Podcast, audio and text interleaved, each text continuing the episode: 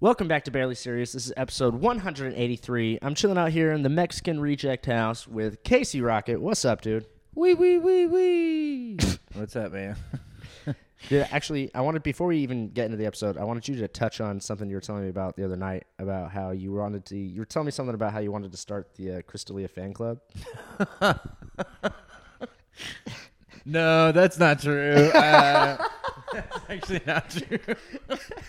I don't know. We'll just start the episode over. That's crazy. no, I didn't. I just watched that new documentary about him. Not good. Wasn't that crazy? Not good. Yeah, pretty bad. Pretty bad. What do you think about the uh, tattooing of the initials thing? I think that's actually kind of dope if they were, you know, like more willing or of age and shit.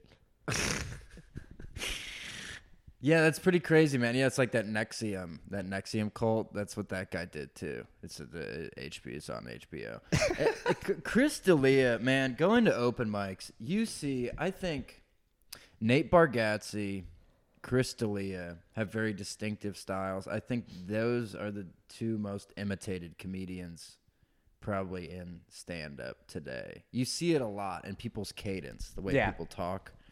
What are you dumb or something? Like the, just the D'Elia cadence, you know what I mean? You see it all the time. Dude, so uh, during the pandemic, there was this open mic guy in LA, and me and my buddy Dom, we were at this open mic called Bretta's in Gardena, California. I think they actually still do it uh, every Wednesday at nine. But this dude was like just straight Jeselnik, like Kate, like he was straight, like, like everything. I remember, but with his own jokes, but the word for like word, everything was just like it. And now I can't watch Anthony Jeselnik because I think he's a hack, just because of just because of that guy That other guy ruined it. ruined it for me, and I can't stand it now. And I used to love that guy. Can't stand it. I have both of his albums on like my Apple Music, and like whenever I'm like shuffling on like a long drive, one of his jokes will pop up, and I just have to skip, skip, skip, because it reminds me of that fucking guy. That is that other guy successful? Or No, this was an no, total, total scrub. Uh, but it was like I don't remember his name, but I remember he would like his jokes. He would just be like, "Oh, my girlfriend just died or something," and I didn't, I didn't want to call the cops because you know I never let a meal go cold. And you're like, dude, get the fuck out of here, get the fuck out of here. Yeah, it's it's always a setup like that. My grandma was in the hospital the other day. The hospital's what I call my closet. Fucking That's so that's so funny, man. Yeah, it's I don't know, man. We're just in an age of just complete over. We have access to too much media, like, and I don't know. I've just been in the past 24 hours. I normally don't think so macro cosmically about stand up, but I just I worry I just worry we're putting too much out there. People are seeing too much. Like people used to just see they didn't really know who you were. And then you had a special and then everyone was like that is who you were. Yeah. And then now people are seeing too much of you. And I don't know. I've been Talking about like all these like random clips and stuff that people post. Yeah. People are people are getting to know. I wish there was still an air of mystery about people. The thing that I don't understand is when people post those clips and there's just like no one laughing. Yeah. yeah. It's like they have to know. uh-huh. Like you have to know, like, or the ones where they edit it and you're like, dude, you spent probably a lot of time or enough time editing that where you're like, you couldn't have like pumped some crowd noise in or something, Yeah. bro. I saw one the other day for the first time that I think had edited crowd noise. Really? I- yeah, and I, I that's always like a theory, like oh, I bet they put crowd noise, but I, I bet that a lot of people don't do that. But I saw one the other day where it's like, dude, no fucking way. No, I was like, I was like, not a chance, bro. You didn't get that fucking reaction. No way. It was like a clip where there was like four people in the front row, and they did a joke, and it was like, yeah, and it was like bullshit, bullshit. no one laughed about that fucking rooms to go joke that fucking hard. There's no way. Uh, I love when people post like boomerangs and like pictures and just being like straight killing, but then you could like see people just like with blank faces. just just staring. Yeah. That's why whenever I post pictures of people, I'll put either just their names or I'll put like doing okay, Uh-huh. doing fine, holding the room. Everyone's attention. Everyone's paying attention. Yeah, not absolutely murdering. Like, dude, come on. Leveling. Yeah.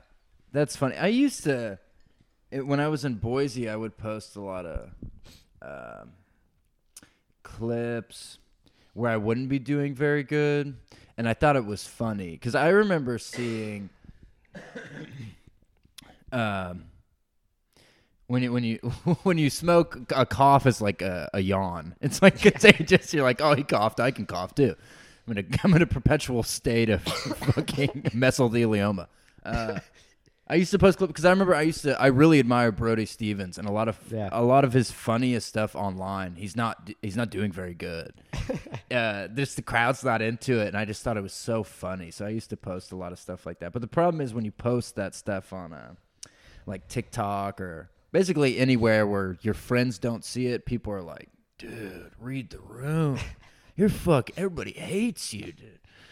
Just tough, tough world. Did I hate going back and like performing, like for people that have like seen me multiple times before? Yeah. It's just like they've already seen like the jokes and shit, so it's just like like the reactions aren't like there, and sometimes and like so like and then so there's this underground comedy club in Orange County, and the first time I headlined it, we sold it out, and it was amazing. It was the first time I'd been back in like a long time, and I had like a lot of new material. Second time I came back, there was like a whole new wave of people that hadn't gone, and so it was you know sold out amazing. It was great. This third time I went back a few months ago, and it was like half the people from the first show, and like the other half was people from the second show. There's maybe three people that was there that like hadn't seen it before, and I just like ate dick in front of like my friends and shit.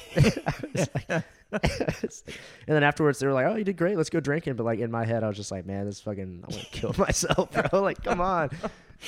They were Yeah. like friends heckling me and shit. I was like, "Just shut the fuck up." That is that's a bad feeling because sometimes I've been the past couple months, and when I first moved here, I would do those rocket party shows at Creek, and it's a bad feeling being on stage and you can feel that the crowd has heard that one before, Mm-hmm. and then like you haven't been writing new stuff. But it's hard. Like if you're going to do the same place, especially headlining, so like 30, 45 minutes, an hour, you can't write. I mean, how much new stuff can you fucking write every month? I mean, maybe I can give you five new minutes, maybe. Yeah.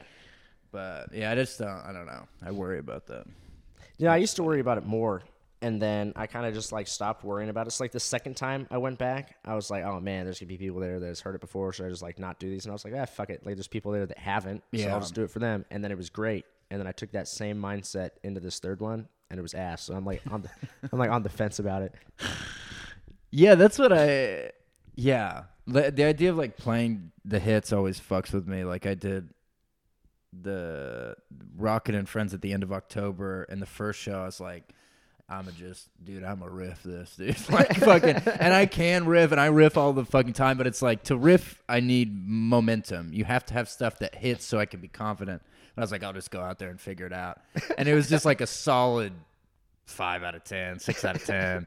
And I got in the green room and I was like, Yeah, I don't know, man. I thought I could just fucking riff it. And somebody was like, Dude, you just gotta you know, you gotta play the hits sometimes. Like you gotta in order to improvise, you have to get big laughs to kind of carry you through sometimes. But Yeah. which it's a struggle. I don't know, man. Where did you start? I started in South Georgia in uh by Savannah when I was in college. So I do like talent shows and stuff. Talent shows. What do you mean? Like where I went to, I went to Georgia Southern and there was no comedy scene at you know it's like a school in rural South Georgia so nobody Yeah. did like stand up or anything. Um uh so the, yeah every month they would have a talent show like a school talent show. It's a D1 school so there'd be people like whatever but everyone would play music and I, that's where I started. So I would do that once a month. And then every week, once a week, there was an open mic at a pool hall. Oh, nice. Uh, so I would do that. So I did that for like two years. Bef- then I graduated. Then I moved to Atlanta and did it. Started there. And went How to long? Idaho. How long ago was that? How long have you been doing stand up? How old are you? I'm 20. I'm about to be 28 on Monday. Oh, damn! Happy So, birthday. Thank you. So I, I've been doing it for seven seven years. Yeah. That's dope. so I was 20 when I started. this whole your whole act. Have you been doing that? Was that like since day one? No, I don't know. it's got. It, I don't know, man. Like, was there ever a Casey Rocket that was just like up there, like just telling jokes and standing still? Yeah, yeah. When I first started, when I first started, yeah. So when I was in college, it was like that. 'Cause one I didn't have enough repetition. It's like if you're going up once a week, and I was one of the I was probably it was me and this other guy. So there's no other comedians. There's no hive mind. It's just us, and uh, so yeah, I, yeah, I try to tell one-liners and stuff. Basic, it's the type of stuff you see at everybody when they start doing comedy. Just puns, one line pun, one-liners, and I would just be fucking hammered, just whatever, trying to make rhymes because you don't understand. Like I never bothered to Google. I guess there's books you can read about stand-up. This is- That's just not something I, I don't know. I've never done. I've never read a book. Yeah, never read a book in my fucking life. dude. uh, yeah, so whatever, just figured it out over time. Then I would do stories. Then I, I moved to Idaho. I, I lived in Atlanta for like eight months doing stand up there. Then I moved to Idaho to go visit a buddy I was going to visit. Then I ended up staying. And then out there, I started telling more stories. So I do drug stories and stuff. And then gradually morphed into what it is now. Yeah. That's crazy. So like you're from you say you're from like a small ass town? Yeah, well, I'm from North Georgia, um, Forsyth County. Um, but yeah, where I went to college was really, really small. So you're like a like some of these people like back in the day see your videos now they think you're like like a like a hometown hero. Yeah, for sure. Like when you pull into Yeah. your town, it's gonna say Casey Rocket was born here. Like ta- like that's, that's no, small. no, no, no. It's not That, that, small. that small. now it's a lot more populated. When I lived in Forsyth, it was a lot more rural. But now it's like an, it'd be like, whatever. yeah, I always Round think that's Rock or hilarious. You know Johnson City or whatever, like over here. It's like an hour outside of Austin. Yeah. You ever seen the sign to 290 to Johnson City? Mm-hmm. Like the so that's where Lyndon B. Johnson was born. But that dude was only you know, that dude was you know president in the 60s. He wasn't that old. Like I think he would have to- turned like a hundred. Yeah. And he didn't like do anything until he was like in his 60s, which means that that town was like something else. Oh, they renamed it Johnson. yeah, they renamed it Oh, Johnson City because he was just born there and he became president. and it's this like bitch ass town of like 4,000 people. But it's I, I've always thought that that was hilarious that there's just some dude that's probably lived there his whole life and just had to like get new stamps and like get a whole new address. This used to be Cartersville.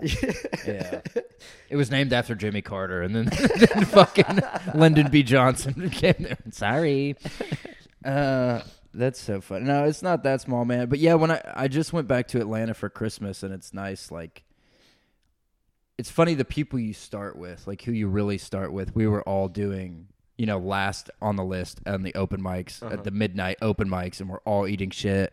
And then I just went back there and did the Laughing Skull, and they're all in the green room at the Laughing Skull, and, and we're doing that, and it's so fun to to be like, uh, I don't know, yeah, like you already made it in a way. Like I was so bad to see the progression yeah. Yeah. I was so bad when I lived in Atlanta. I was so bad. I would wear a jean jacket every set, and it was covered in buttons. I just, I don't know, man.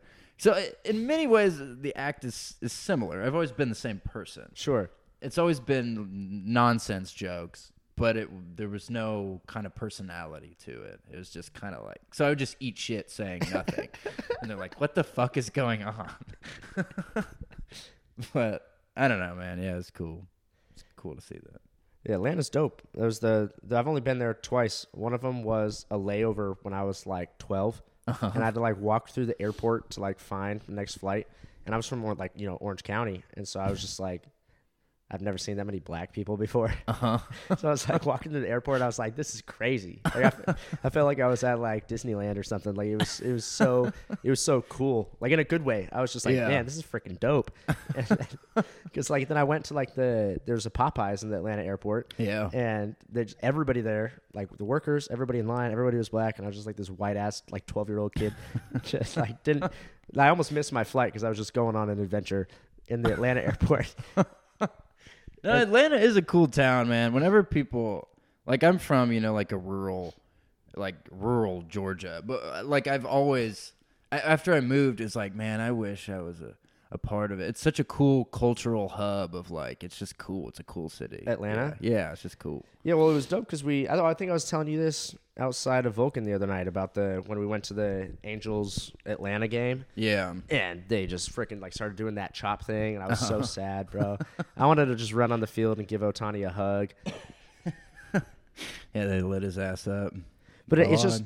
It's cool being in a yeah you're right. It is like cultural. It's like it was so different like being in an area like that where like every fucking person i almost started chopping my own picture bro. I was like this is but like you go to you know angel stadium and everybody there you know is just like drunk and high and fighting each other. And then you go to like atlanta and everybody's like part of the game almost. Yeah.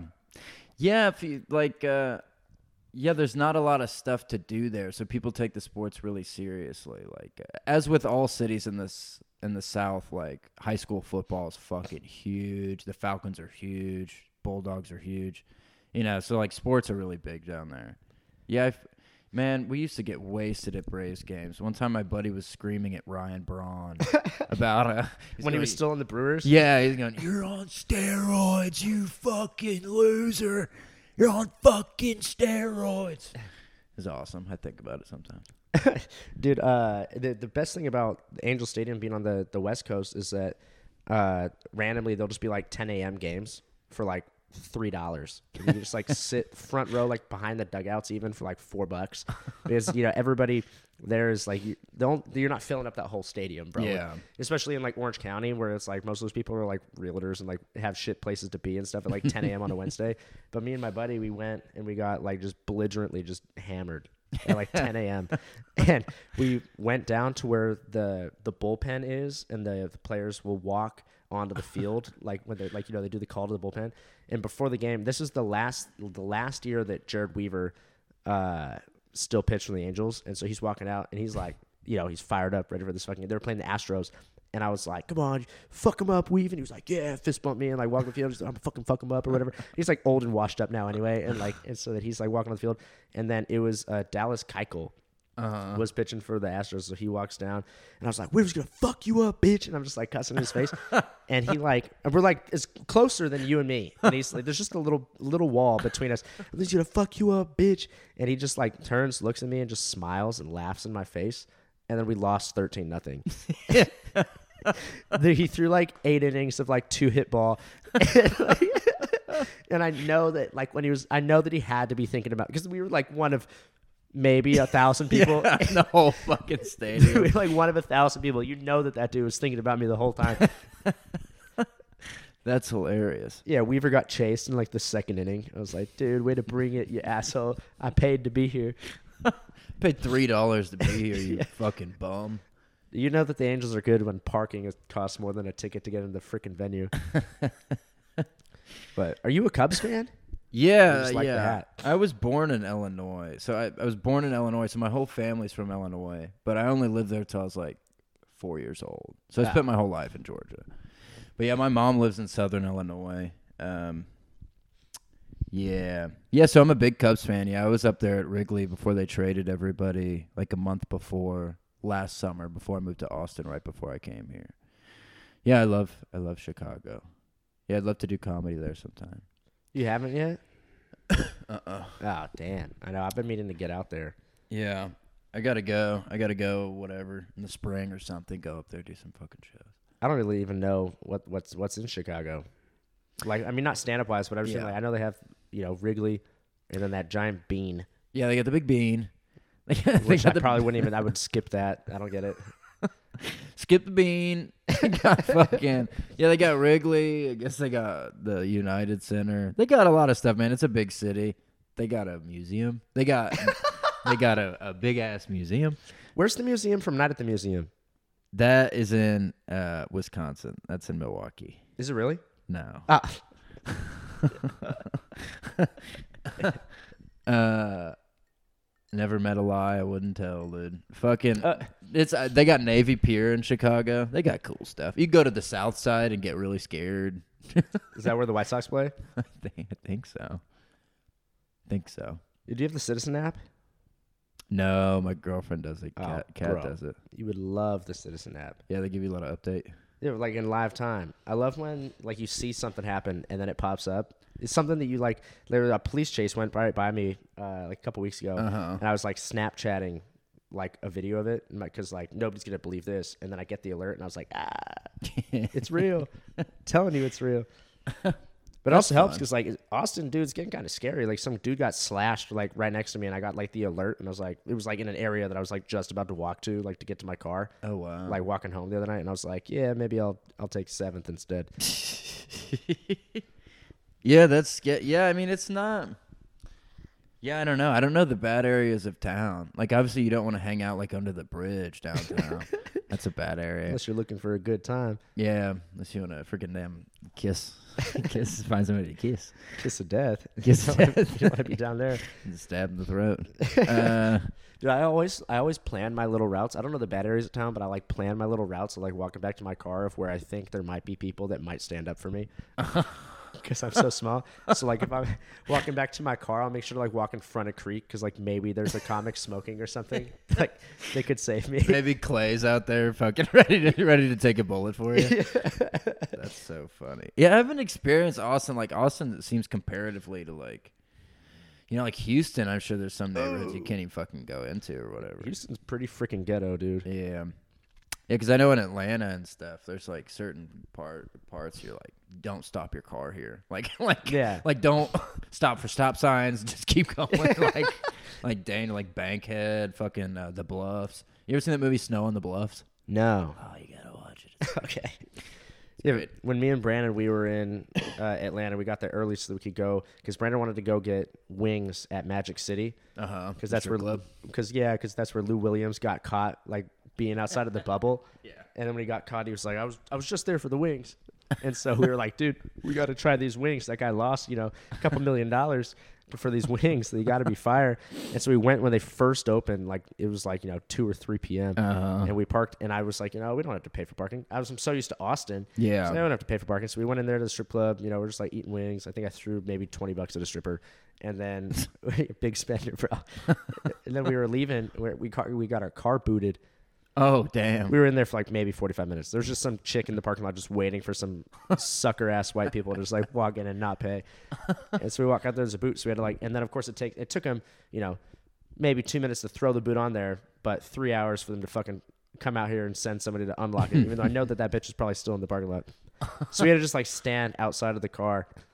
We could have sat inside, but we were just like, man, I thought I thought we were sitting ducks. I thought we were gonna get killed. Yeah, I got dude, I got fucking iritis from a strip club in uh What? Iritis. Oh, this is awful. There's a strip club called I think it was the Pink Pony. Like Atlanta's Atlanta's famous for their strip clubs. Uh I think it was Pink Pony. This is a long time ago. This is I don't know, man. 7 years ago or something. 6 years ago. And we went there, girls are dancing, buttholes are out. I'm, assu- I'm assuming. And um, the next day, I wake up and my eye is uh, it hurts and it's and it's pink. And I'm like, oh, I probably got pink eye. And then uh, like a couple hours go by, and it's excruciating pain. And I was like, just like trying to wait it out because I didn't have any money. So it's like, I'll just wait. And the next day, my eye was like swollen shut, and it was huge. And iritis is. Uh, it, it's not the type of it's not an infection it's an inflammation. So i don't know how it was related to the strip club but it had to have been. And it lasted for like over a month. I thought i was gonna they said i could have lost my vision. It was like what? and then i got it like three more times after that. What? like once you get it it's something like you're compromised to get it again. And it, and what it is is you know like how you can have muscle spasms like your back will spasm or your, your calf will lock up Yeah. it's that but with your iris the iris of your eye so anytime you see any light your eye spasms and it feels like your eyes being like pulled out of your head. So I would just sit in my room with a blanket over my head like all day. this went on for like a month, and I was like, I'm never fucking going back to a strip club. I was like relatively sure I was I was cursed. I was like, I think they like put a hex on me. the doctors couldn't give you anything for that? Eventually, it went away, but that first time, yeah, it took a month. But then the other times after that, yeah, sometimes the medicine would work. Sometimes they would have to do other stuff. What they do is they dilate your eye because if your eye, so you have to just walk around and one eye is just completely dilated. You look like a fucking crazy person. and of course, it's all blood red, so you just look psychotic. Um, But yeah, they dilate it. So if it's dilated, it can't spasm. So that's it. And then gradually it'll go away. Dude, that just reminded me of this memory of mine that like just you just unlocked some shit I used to get like bullied for that I like blocked out of my memory because I was just about to ask you if you could like if you would like wear an eye patch. Yeah. Which reminded me that when I was in like first and second grade, I would like I would pick at my lip and I would like peel my lips so bad that my mom started making me go to school with like this like a bandage, you know, like like a the fat bandage, like like for like if you would like scrape the shit out of your knee, and she would like cut a little slit so I could breathe out, of the, out of the mouth. And I, and I would go to school like that, so I wouldn't pick my fucking lip off, and all the kids would bully the shit out of me and call me Casper and shit. Dude, my up, my upbringing was so sad, dude. Why would you pick your lip so much? You just like Ah, the I did. I had? I had ADHD growing up, so I was on like all these ADHD meds and shit. So I'd have like these ticks. Uh-huh. So I'd like you know flex my eyes sometimes. I'd like you know crank my neck, and then you know sometimes I'd just like pick my lip. And then Yeah. the teachers would like buy me like little fidget balls. And so they're like, you can fidget into the balls. You don't have to like, pick your lip or do these crazy eye things that people think you're retarded. And it's just like, but really, it's just the ball would never. I, I just want to play with the ball instead of fucking. And then it just became a distraction. Instead of it, instead of it being a distraction for just me, it was a distraction for like the entire class. So I'd just be like bouncing a ball like in, in class. That's so funny. Yeah, dude, I get I have ticks. I have like OCD ticks. I do it with my hands and I do my stomach. Started when I was like 12 or 13. What do you mean your stomach? You like flex? It's a- it's like a you have flex. to It's a flex flex. it? Yeah. It's a flex thing and then flexing arms and tick. Like it's just something I can't control. But dude, when I do fucking when I used to do blow, it would be like I look like a cr- like what they make blow look like like when people do it in cartoons. Like like like like not at first, but if I stayed up like for a day doing blow, oh yeah, like when the sun's rising, I'm like like this is subhuman. Dude, I gotta, I, I gotta ask, how did you lose your virginity? This, this gotta be a good How did I lose my virginity? I lost my virginity on the 4th of July by a lake when I was uh, 14 years old to uh, my girlfriend who was 14. When we were 14, we had sex on a bench. On a bench? On a bench in public next to next to like a lake and like a residential neighborhood on the 4th of July. That's like the best time to have sex though, like in public though, because if like an adult were to like walk by and watch for too long or like Yeah. report it, they'd be like they'd also get in trouble. Yeah, th- yeah, we just we blackmail them. Yeah, it's a it's that's true. Yeah, no one will believe you. You look like a monster. you have a video of what on your property? Yeah, yeah, whatever. That was it. We had sex on the bench. That wasn't as funny as I thought it was gonna be. but No. that, that's pretty good. It's pretty cool. That is actually that is that is way cool. yeah, That is way cool. pretty badass.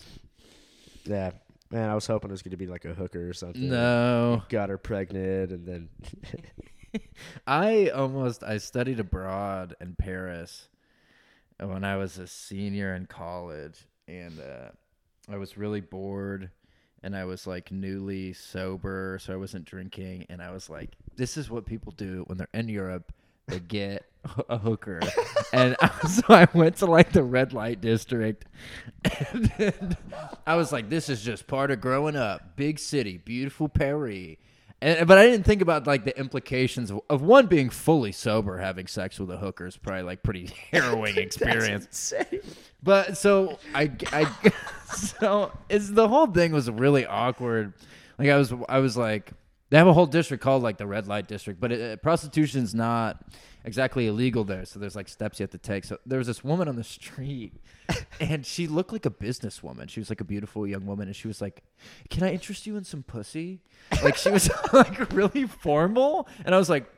Why? Why? Yes, I, I think I would like some some pussy this evening. It's like so vulgar. I like felt so gross. I was like, yes, some wonderful pussy. Did she have an, like an accent? Was she French? Yeah, she was French, but it, she seemed it was like really a ritzy thing. She's like, "Would you like some pussy?" And I was like, okay, I don't mind if I do. I forgot about that. I think the craziest thing about that type of stuff is that they're like real people. Yeah.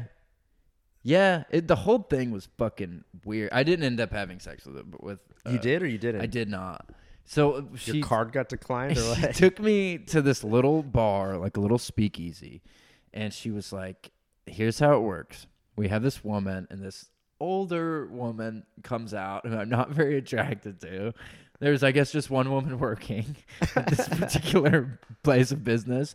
And um, like giant fake boobs and uh, older in her 40s and stuff.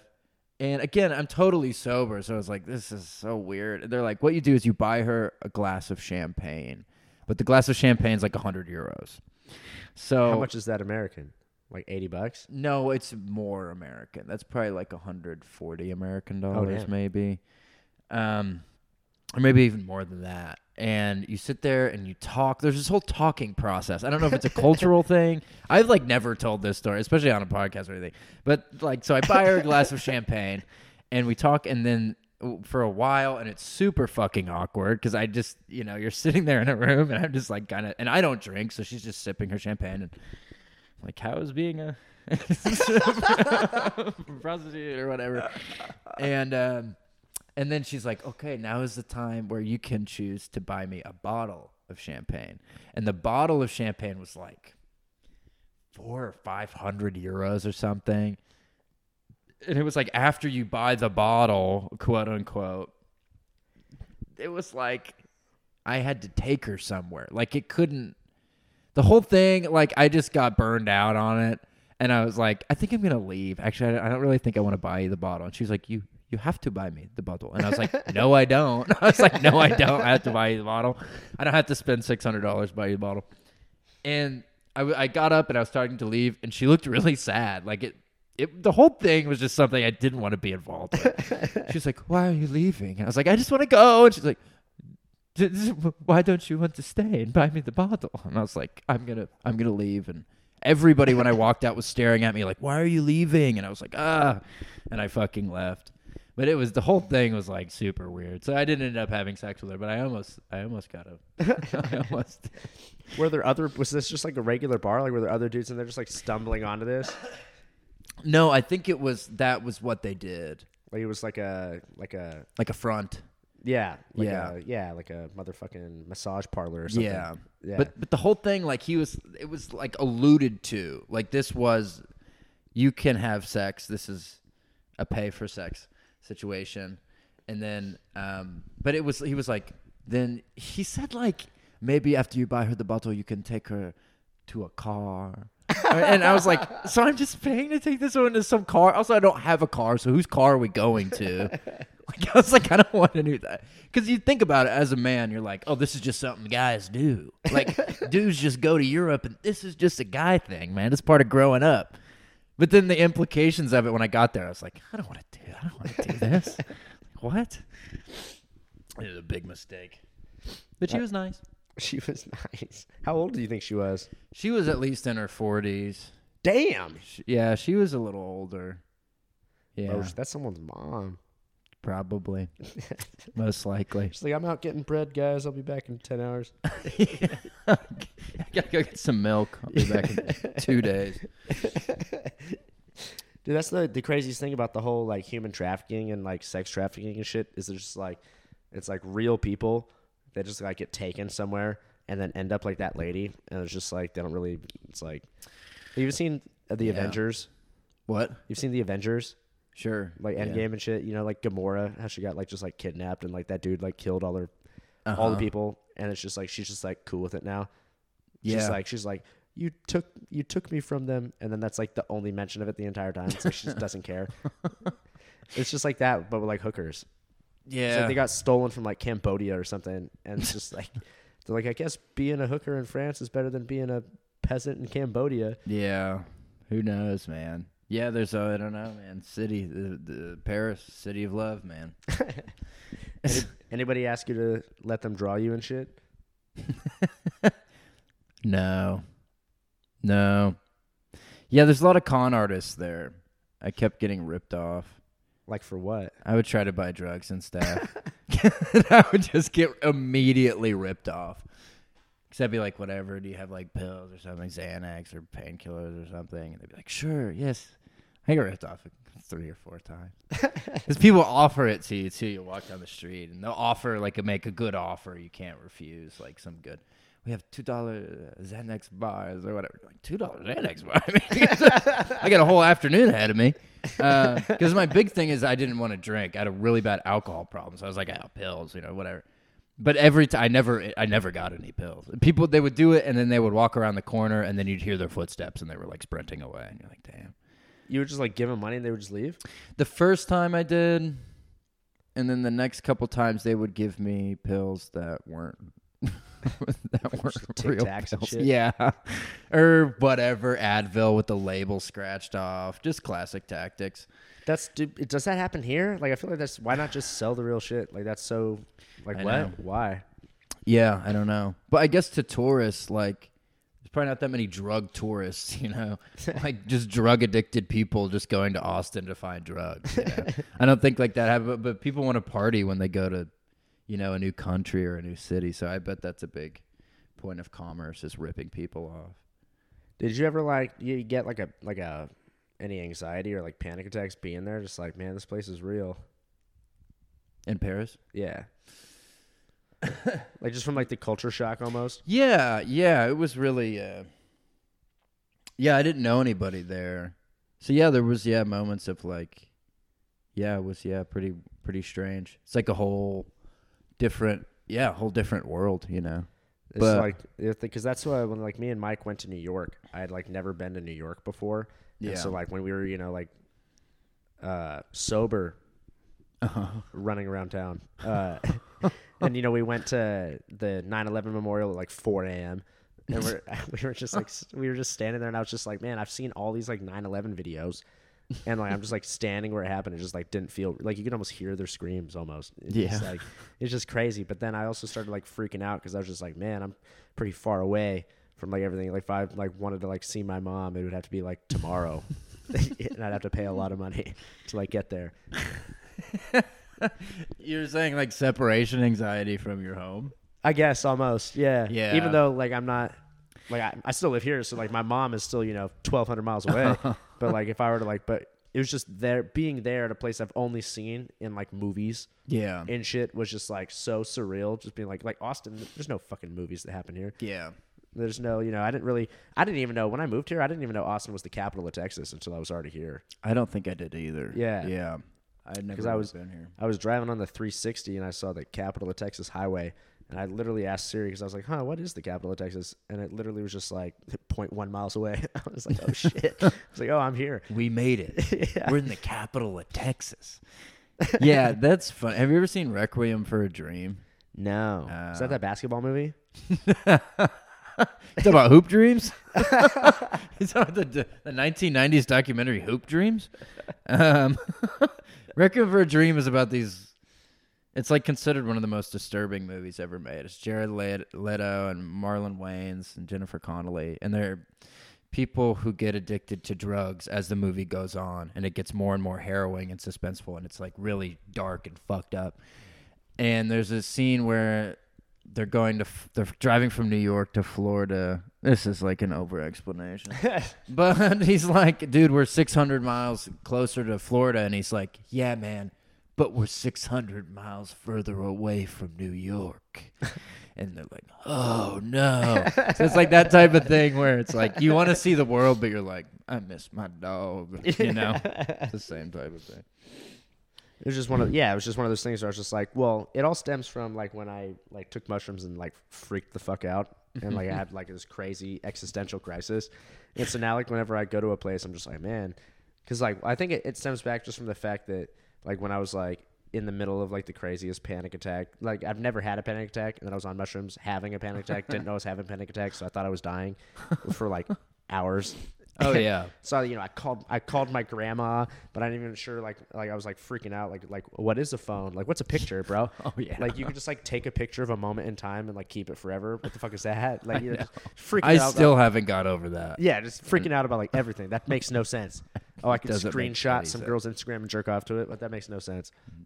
Science has gone too far. yeah, yeah. But yeah, but then when I, I called my mom, I called my grandma when I was like freaking out, and they both didn't answer.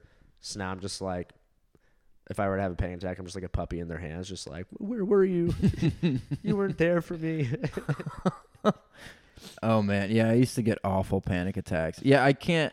I'd say ninety percent of the times I've ever done psychedelics have been when I was shit faced because it, they give me, I get really bad anxiety on them. So like if I, but if I'm wasted, then you don't get anxiety about anything. yeah, it's Yeah, the would- only time I smoke now is when I'm like just hammered. Yeah, yeah. That's what I. Yeah, I would only smoke weed if I was hammered. Yeah. yeah. Oh God, I have horror, especially weed. So I'll, Horrible. I'll attack. literally freak out because I'll get the the feeling like the second of feeling you get high, I don't feel like connected with myself. I feel disconnected with my own body and start freaking out. Because like I'll literally do it sober. I'll like close my eyes and be like, if you close your eyes and like hold your arms out, you're like you don't feel your arms. It's like they're not even there. Whoa. And so then I'll get high and I think never about. I never thought about that. Uh, yeah, and then I'll start freaking out about how I'm like disconnected with my own body.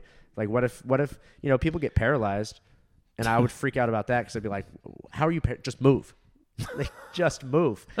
and like, if they could get paralyzed, you could get paralyzed. What is paralysis? And then just I'll go like three hours freaking out about diabetes and shit. You know? Go down the rabbit hole of diseases. Yeah, just like, dude, you could have. And it, like you could be pre-diabetic. Can you be pre anything else? Can you be pre-herpes? you know, like it's just freaking out.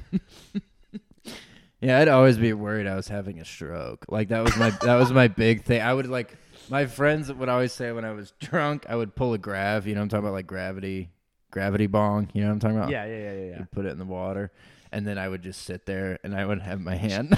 Check your pulse. yeah, I'd be checking my pulse like I'm Rust Cohle from True Detective or something.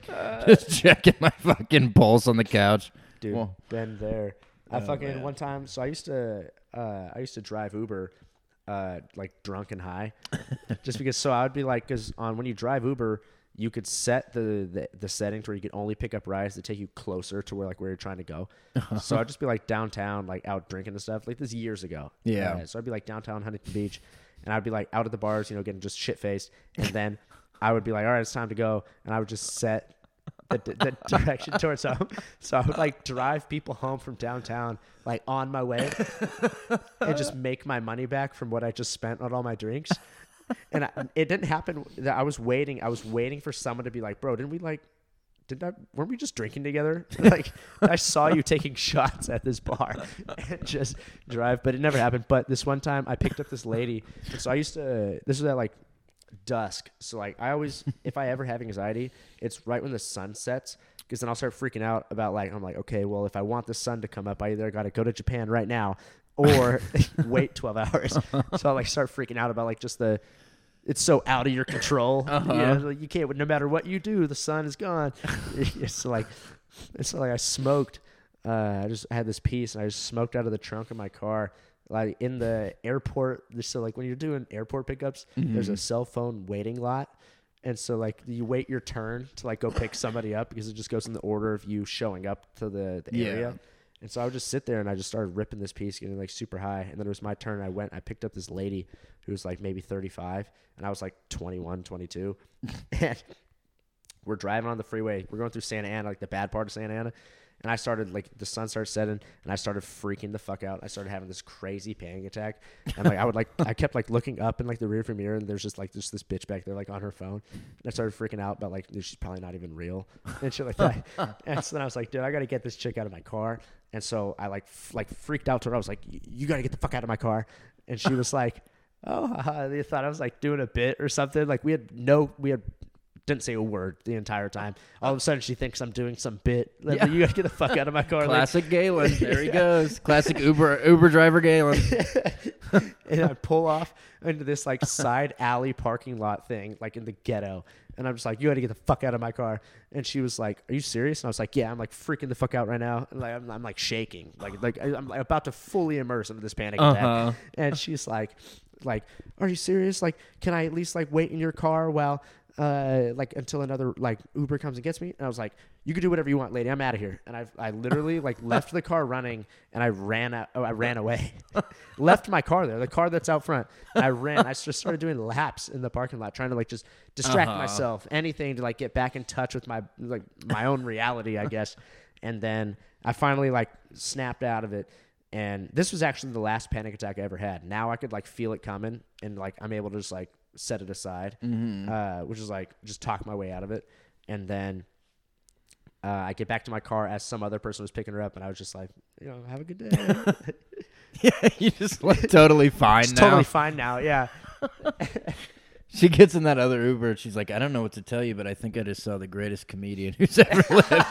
he did this great Andy Kaufman bit where he made me get out of the car in fucking San Andreas or whatever. That's hilarious, man. Yeah. Uh, I almost had the last panic I almost had was actually a few weeks ago when I, me and Mike, we were doing the Comedy Zone in Florida, and for some dude, for some reason, oh, dude, so uh, this was the day. Oh shit! This was the Saturday after Black Friday, so two days after Thanksgiving, Uh-huh. and so I've headlined this show twice before. There was like 200 people there every time, so I'm hyping this up to Mike. I'm like, bro, sold out every time. Bottom string tab. We're getting this much money, like all this shit. I'm hyping the fuck up for this dude, and not realizing that it's like you know cold as shit, thunderstorms, day after Black Friday. So like everybody spent all the money they probably wanted to spend. Nobody's trying to go out. Oh, yeah. And so like there was only like we sold 50 tickets. So there's only which is still dope. Yeah. You know, uh, which is still had a great time. But there's you know only 50 people. And so the venue, for whatever reason, they were like, oh, you know, we should delay the start of the show. Maybe some other people are gonna come because you know 50 versus normally 250 is a huge difference. So they're like, you know, Yeah. maybe people are stuck in the rain, like they'll come, whatever. So the show starts like an hour late, and these people, these people have been sitting there. Also, like the doors open an hour before the show. The show's supposed to start an hour after. So now these people have been sitting here for like 90 minutes, for like of like nothing. and so, and so we, me and Mike, were also in the green room for like the longest time. Also, just like uh, I was, yeah, drinking. And so you know, I'm like five drinks deep now. Uh, by the time the show even starts, Mike does 30, so I'm still drinking. Yeah. You know. Oh, yeah. It's a numbers game. You're a ticking time bomb, dude. And so and they were so tired, bro. They were so tired of just you know I don't blame them. They were sitting there for like two hours Yeah. for of nothing, and then I get up there, you know, you know, it's getting some laughs. It's just not nothing's really working, and I started like having like a panic attack, like the the feeling like that that feeling coming from my feet, and I see Mike like in the back, and I was like a half second away from just yelling like, "Hey, Mike." I got to shit. Like, get back up here because I was like having like I'm about to start uh-huh. freaking out and I have to like run to the green room and like splash water on my face or something. And that, that's never happened before. Yeah. never happened before. and then it just didn't happen. But the craziest thing is, I listened back to the tape and I I did fine. you know, I was I did, I was like everything was working. Like I was I was doing fine, but I was like in my own head. Not hearing them. I also wasn't hearing myself. I was on full autopilot Yeah. mode in my own head, just like, man, I fucking suck. What I mean, you know, like, why are these these people paid to see me? I'm a fucking loser. And just like all this stuff, and I was doing fine. I was just like, bro. God, that's so scary. Yeah, that man, I used to get them all the time when I was I went to college like five five hours away from home, and I would get in the car to go home, and I'd be so hungover.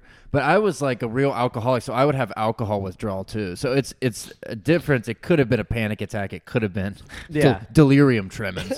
so it's like there's no way to tell which one it was. But I would get in the car, and I'd ten minutes into the drive, be like. like I have to pull over every 15 minutes to like slap my face and shake my hands out, you know. Oh, so that's a word. I haven't had one in years and years and years. Yeah. yeah, I haven't the la- like I said, like that Uber thing was the last one I actually had one. Now I can just like talk my way out of it, yeah. and it just kind of just like literally, I'll just like call myself. I'll just be like, "You're retarded. Yeah. like, you're not dying. You're fine," and then it'll just go away. Uh, but do you ever get them like or like the start of it, like when you're on stage? I almost had one maybe a month ago before a secret show at Vulcan, and I haven't had one in a really long time, especially sober. I haven't had one in a years and years and years and years and years. But yeah, something about it. I was really, really nervous, and I could feel it. For me, it makes my hands feel like cobwebby. It'll make my arms feel numb, and then my chest will start feeling numb, like I can't breathe, and I'm hot, and then my face will go numb. So, Really? face. Yeah, it's like a. I don't know the difference between a panic attack and an anxiety attack, but I think they're the same thing. yeah, I class them. As, I don't. I don't think I have anxiety. I think I just randomly get panic attacks. yeah, it's a, yeah, because I don't have it like that. I don't have anxiety. Like, there's people that like can't leave the house for sure. and shit like that. I'm like, I don't have that. I'm never scared on stage or anything. But then just like randomly, I'll like something will something will just happen. Yeah. I'm just like start freaking out in my own head. It's Maybe it's just the your brain. ADHD. I don't know. It could be. Yeah. Yeah, I don't know, but yeah, it was almost happening, but it just it went away, man. And it, and it always goes away when I get on stage too. Like I'll get real nervous before shows sometimes, but it'll go away as soon as I get up there. You still get nervous before shows? Yeah, Like about what?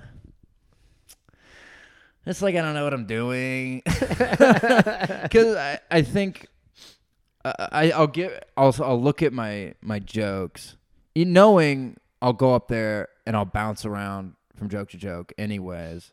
But I'll look at my jokes and I'll get really nervous that there's not enough there to fill the time. Mm. And I'll be like, how did I ever do this? Even if I've done comedy 11 days in a row or something, doing all these shows and stuff, like it doesn't matter. But a new day will start. And the first show of the day, I always have that feeling before I go on stage where I'm like, I don't know this stuff. Like, I don't know it.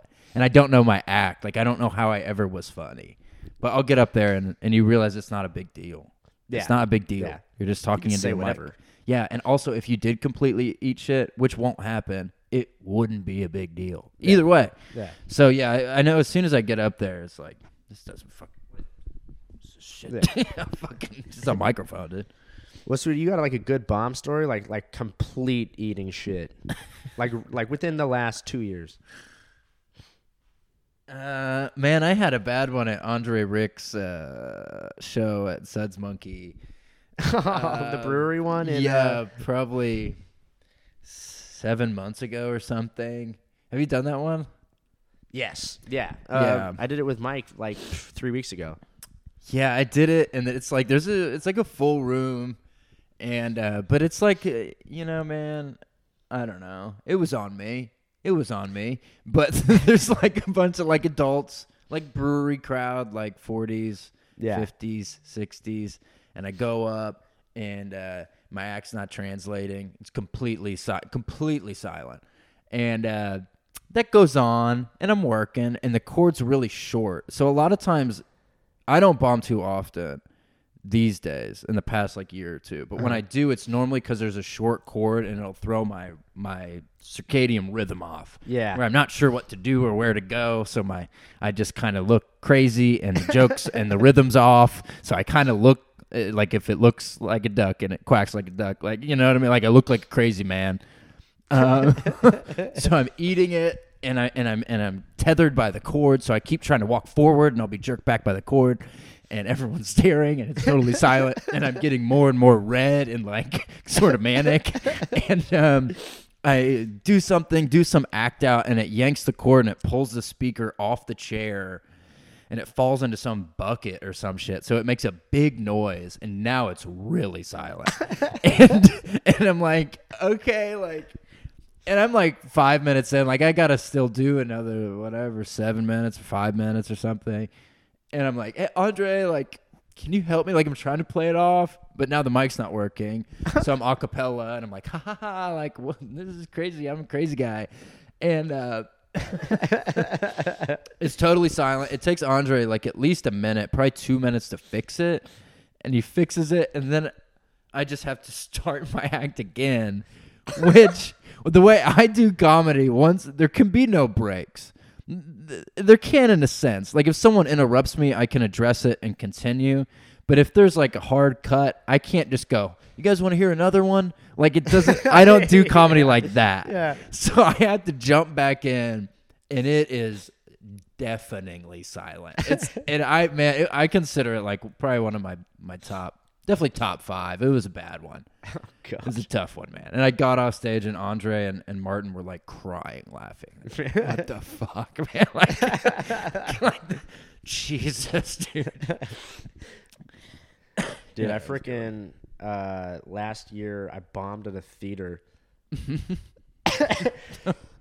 I got hit up to do this. Uh, I got hit up to do 30 at this theater gig in Kerrville, Texas, and I didn't know anything about Kerrville, Texas, but it's just like this bitch ass like small town. Uh-huh. Uh, and I got there early, and because I wanted to go uh, print something out at this like Office Max, and I was in there in line. I was hungry, and I asked one of the dudes uh, if they had a Panda Express, uh, and this like fat guy, like this old fat, just like I don't know if it's a slur, but this like hick, like white guy was just like sitting there, just looked like a bucket of mayonnaise, but he was so fat that he brought a chair inside to wait in the line Oh wow. at this place. And he's sitting in the chair and he was just like, Man, I don't want to do a southern accent, but he's just like, We ain't got no Panda Express. And he's just like, dude.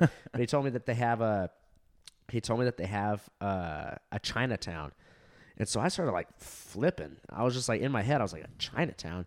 This this this place has a fucking Chinatown? So I'm like freaking out, just like not freaking out, but I'm just like like just blown away that this like just super hick whitewash fucking crazy backdoor town ha- have a China like it's so progressive that they have a Chinatown. I was like, there's no way. And so I go to this, I go and do the gig, and there's no host, no nothing, and it's just this the, like this old theater, and everybody in there was like 60 or 70 years Oh, old. man. 60 or 70, dude. And I'm doing, you know, Oh, my shit. God. Just, Yeah. you know, for like college kids and, you know, people, no one younger than 50. Yeah. And these dudes are like 10 years older than this. There was uh, maybe 10 people kind of in the front that were like my age, loving everything. Uh-huh. Loving everything. And then, but the rest of the theater was just old ass people just How many people do you think it was? Um, shit. I think it was like maybe 250.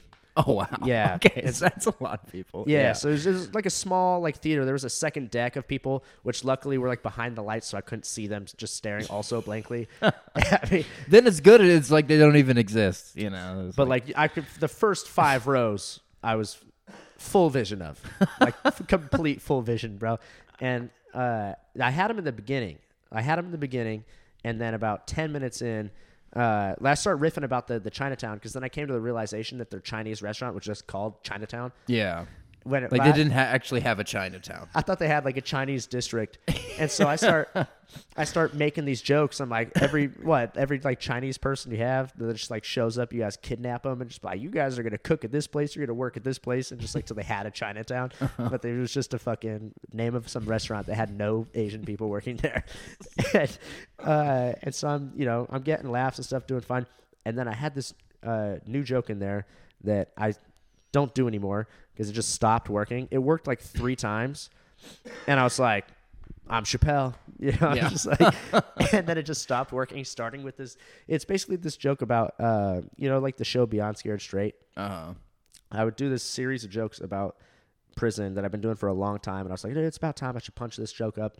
And so I wrote this tag about how I think the show. I hate the show because, you know, you watch an hour of that show, and at the end they'll do a little words on the screen. They'll be like, "Fucking Jamarcus went beat up his grandma again," and you're just like, "Did I just watch this kid for an hour? It didn't even work." and so I, I do this joke about how I think the show would be so much more effective and would benefit all parties involved if like the inmates could just like fuck the kids. and then I had an act out, eh, of course, Uh huh. you know, You gotta cap it off right. yeah, uh, about and I would act out like the kid coming out of a closet, like cum on his face, being like, "I'll never steal again." You know, just just the, the- terrible, bro, terrible. And so I decided, ten minutes into this this gig in front of these old ass people, that this would be a great time to do that joke. They, it was. hate hate hated me. It's like the like an it's like a is high praise. Like they've wanted me dead, dude. They wanted me to die on stage. like it was the worst. of like 20 more minutes of just like like dead silence. And so I started like breaking out like like classic jokes that like Uh-huh. always get huge laughs that I've been doing for years. Just the opposite of laughs Complete silence. complete si- anger. You could, I could feel, I could see the first five rows of just absolute anger with random twenty-one-year-olds in in the crowd, just like also like laughing, but then looking around s- and just like not laughing anymore. Uh-huh. Like until the point where they got pressured into just not even like. I could see them smiling, and I thought, you know, we're in this together, but also yeah, we just totally weren't at all. And then, uh, yeah, they hated me, and I got lit early. And then I was like, uh, and then I was like, all right, well, I'm gonna do. I have these military jokes that I know that they were gonna love. So I was like, I'll use these to get them back on my side. And then it worked. It got a laugh. Oh, and then they lit me more, and I was like, I'll just leave on that one laugh, I guess. Yeah. So like, it was it was so bad. I literally was like, you know, like I'm not suicidal, but I was sitting in the green room, like backstage, just like. Then there's no back door out, so like to like leave, I'd have to like walk through like the Uh-huh. auditorium. And I was like, bro, I don't know if I can make it. I don't know if I could. I don't know if I could do that walk. That is the classic feeling of like, I couldn't do it, bro. I Yeah. waited till after the show and then I left. And then it was crazy because so those 21 year olds and shit came up to me afterwards and they were like taking pictures with me. They were like, dude, you were hilarious. I can't believe you kept saying shit like that, even though everybody hated you. And I was like, I knew they hated me, bro. Like, but I was like, I don't have. I don't have backup material Yeah. for old people. Yeah. They're like, I can't believe you kept going in and in. I was like, Yeah, dude, I'm a rebel. I had no, ch- I had no choice. no choice. No That's choice. what people say. People ask me, they're like, "What do you do like if your act's not working?" I was like, "Dog, I don't have B material. Like this is this is about you. You get what you fucking paid for, dude. I don't. going down with the ship. Yeah, dude, I'm a sink it. That's the thing about bombing, dude. When I was in Boise, they would have me host the club sometimes, and I would. It was kind of the beginning of what I was doing now, and I would eat it, eat it, and and sometimes there'd be a, a ton of people there, and it would just freak everyone out, and people are like just made everybody uncomfortable. it's just like running around, but no jokes, Uh, just crazy stuff with no punchline. So, um, but I got used to bombing, and I and I learned, I when you bomb all the time, at least me, I took on the mindset of like I am Kane, I am chaos incarnate. It was like this is what I do is like I bring terror to the world. like it's not about laughter anymore. But the problem is when you start doing good. And you and you forget what it's like to bomb, and then you just randomly bomb. You're like, what? What the fuck? What the fuck is that? What, what have I done? What have I lost it? I like bombing though. Like I don't, you know, I obviously don't bomb on purpose, but like, Yeah. uh, forget who it was. It might have been Carlin. Just said you, you, you killing is just like jerking off, you know. Yeah. But like when you bomb, that's when you like really learn. Yeah. Especially like with like new material. This is where I love. I think that's my favorite thing of all time. Is like I was just talking to somebody about this actually after a show on Tuesday um, about how he he was telling me about how he just done this joke that he wrote to that day and like it worked and I was like, dude, I hate that because if I fucking write a joke that day and like it it, it works, I'm like, it's finished. It's Yeah. like I'll tell it that way forever now. Uh-huh. Instead of you know, if it doesn't work, then I'm like, okay, why didn't it work? And you finally play with it and you make it so much better than it would be if they just like laughed at it. Yeah. It's like fuck, dude. The, none of these jokes are finished, bro. Yeah. Well, you know, besides a couple, but Yeah, I'll set things in stone and just leave them. Yeah. It's yeah, it feels so much better to have a a, a room that's not good and then you you, win them. you You, get get 'em. them. You get them. And cuz that is real art. Like muscle memory, muscle memory murdering. It feels good to have everybody going crazy. But there's not a lot of satisfaction in that Mhm. artistically. You get off stage and you're like, uh, whatever. That's cool. Like it's good, but that's just like in town shit though. Like Yeah. whenever like I go on the road and stuff, it's like I hold myself to such a high standard. It's like it has For to sure. happen. It has to happen. Yeah. These people, these road gigs, people are paying. It has to happen. There's no. I'm not going out there just free willy fucking doing jokes I wrote that day. Like, Yeah. that's fucking. These people actually paid to like be here. In town shit, it's like who cares? You know, you Yeah. can fucking. I actually just got in like not an argument, but like Tony Casillas and I were having a pretty heated debate about uh, doing like new material versus like like just doing the hits like in town, and he's very pro just a material. Yeah. like doing it in town. I was like, dude, in the town, that's when I'm trying to like work shit out so I can just add to, you know, my longer sets to where it doesn't feel like you know the 45 now feels like a 30 which then feels like 15 which then feels like 5 instead of the other way around where it's you know so I'm like whenever I'm in town I'll do some of the good shit to like set up these stuff I'm not just going out there saying bullshit that I'm like you know this Yeah. could work if I'm saying it I think it's gonna work Yeah. I have full confidence in my ability that I can make it work. And if it doesn't work, then you know, fuck it. I'll go back to the drawing board and try and make it work later. But Yeah. it's just like I'm not just going out there, you know, to eat shit. Well, you got to do it in front of a real crowd sometime. Like Yeah. you, you know, you have to do it, so you might as well. yeah. But yeah, Anyway, it's good to talk to you, man. I think I gotta go. I gotta fucking go to a damn gig. yeah. I leave the final minute of the podcast to the guest to say whatever, plug whatever. This next minute is all you. Hee hee hee hee. Um, You can listen to my podcast. It's all about uh, Grimace from McDonald's and the stories of uh, improvised terror. Uh, it's on my YouTube and anywhere you listen to podcasts. It's called the Grimace Half Hour Power Hour. Um, I've been doing that for almost 100 episodes. I've been doing that for like uh, six years. I used to do it in Atlanta. It's been a long time. Now I do it with Kat. Um, I'm also the co-host of the William Montgomery podcast on YouTube, and I do lots of shows here in Austin. You can check them out on my Instagram, and I'll be in around the country later this year, New York, LA, and stuff like that. So come see me Awesome. sometime. Thanks for doing the podcast, bro. Bye bye.